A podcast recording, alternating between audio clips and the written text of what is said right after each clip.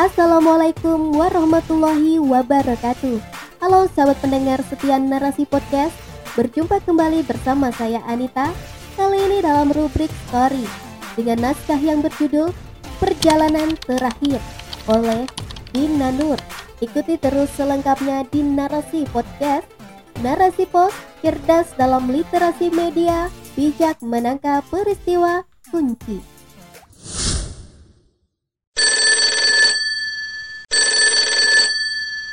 Suara telepon mengagetkan aku yang tengah mencuci botol. Bergegas ku taruh botol di dalam bak bersama sikatnya. Ku sambar lap di meja dekat kulkas untuk mengeringkan tanganku yang basah. Buru-buru ku lempar kembali lap itu ke tempatnya semula. Setengah berlari aku menghampiri meja telepon. Halo, Assalamualaikum. Terdengar sebuah suara yang familiar di seberang sana. Tumben masku menelepon. Hatiku langsung merasa tak enak. Firasatku mengatakan pasti ada sesuatu. Pikiran buruk tak bisa kucegah memunculkan gelisah. Ada apa? Ada kabar apa dari rumah sakit? Apakah kondisi bapak menurun? Bapakku tengah dirawat di rumah sakit dengan ditemani ibu. Stroke membuat bapak tak berdaya. Kondisi fisiknya naik turun seiring dengan psikisnya yang sering tak stabil. Beberapa hari sebelumnya sempat membaik, namun tiba-tiba Kamis dini hari kemarin Bapak kejang-kejang. Iya, Waalaikumsalam. Ada apa mas? Jawabku dengan tak sabaran bercampur cemas. Di saat-saat seperti inilah, setiap hal menjadi lebih sensitif. Aku khawatir mendapat berita buruk dari rumah sakit. Tidak ada apa-apa. Kamu sudah salat belum? Tanyanya lagi, aneh. Kenapa menelepon hanya untuk tanya itu? Suaranya juga terdengar mencurigakan, seolah ada yang disembunyikan. Apa bapak? Ah, aku tak mau membayangkan hal buruk itu. Sudah, tidak ada apa-apa kok. Segera salat. Sudah jam berapa ini? Jangan lupa baca surah Yasin juga ya. Pintanya. Loh, kenapa? Memangnya ada apa? Tanyaku makin cemas. Kuulang pertanyaan itu, namun masku tetap berkata tidak ada apa-apa. Hatiku makin kuat meyakini akan ada sesuatu yang terjadi. Kulihat jam di ruang tamu menunjukkan pukul 13.35 waktu Indonesia Barat. Astagfirullah, sudah jam segini. Dengan bergegas, aku berlari ke belakang untuk mengambil wudhu. Terlampau sibuk berbenah membuatku lupa waktu. Pikiran untuk menyiapkan rumah agar rapi dan bersih sepulangnya bapak dari rumah sakit mendorong semangatku bekerja. Namun, apakah semua baik-baik saja kini? Yang aku takutkan sungguh terjadi. Bagai dihantam petir saat menerima kabar itu. Bapakku pergi, bapak telah berpulang untuk selamanya. Pembawa kabar duka itu adalah Bu Karbai, tetanggaku. Dengan hati-hati beliau menyampaikan bahwa Bapak telah meninggal dunia tadi pukul 13.30 waktu Indonesia Barat. Itu adalah lima menit sebelum Masku menelpon. Ya Allah. Assalamualaikum warahmatullahi wabarakatuh. Inna lillahi wa inna ilaihi raji'un berita duka telah meninggal dunia. Suara Pak Marzuki menyiarkan berita meninggalnya Bapak dari masjid. Pengumuman yang biasanya menyebut nama orang lain, kini nama bapakku yang disebutkan lewat toa masjid. Air mataku mengalir antara rasa percaya dan tidak. Ya Robi, kuatkanlah hamba. Para tetangga telah berkumpul mereka datang menyiapkan segala keperluan untuk menyambut jenazah bapak dari rumah sakit.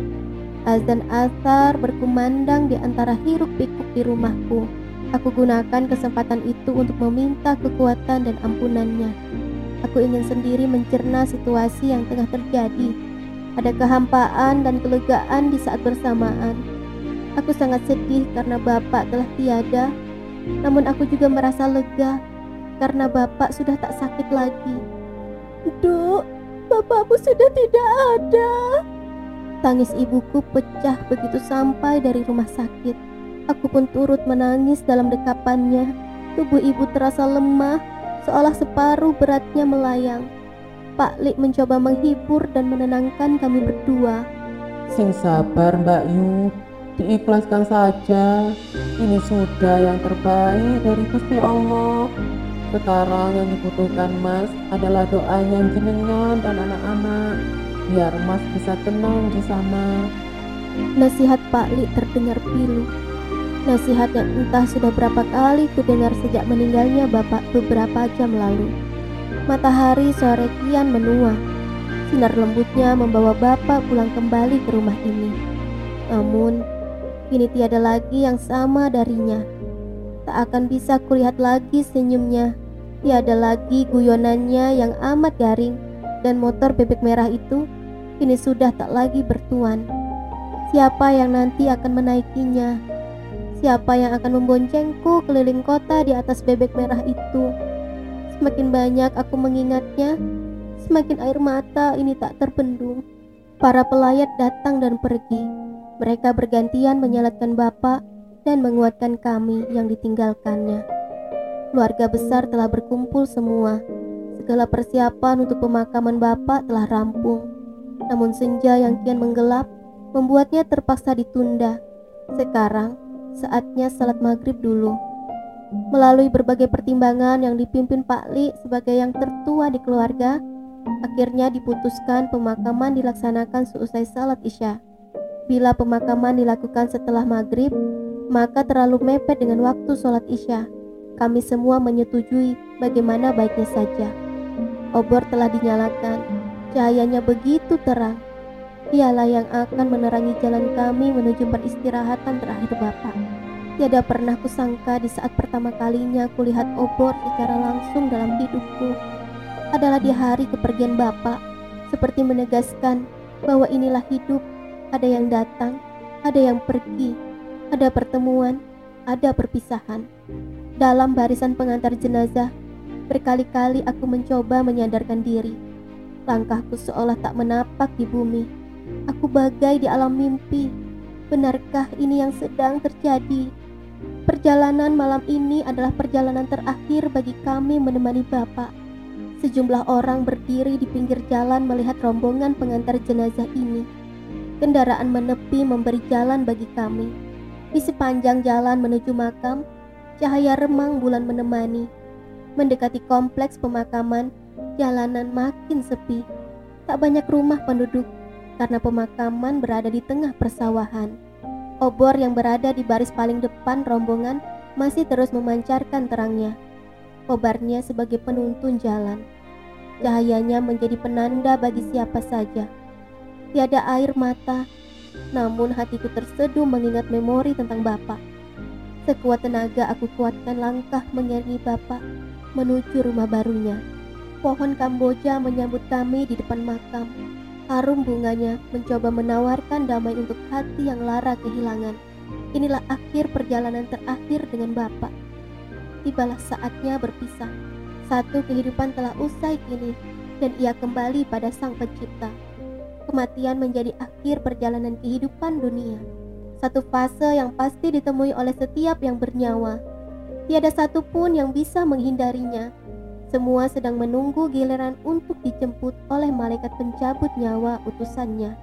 Sesungguhnya, kematian adalah nasihat terbaik dalam hidup.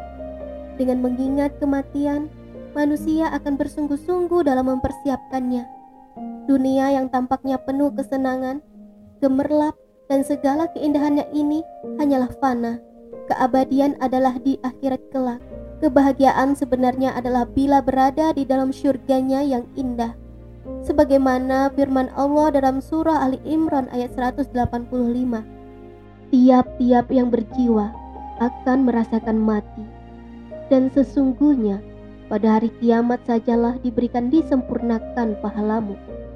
Maka siapa saja yang dijauhkan dari neraka dan dimasukkan ke dalam surga, sungguh dia telah beruntung dan tidaklah kehidupan dunia itu melainkan kesenangan yang memperdaya. Wallahu alam bisawab.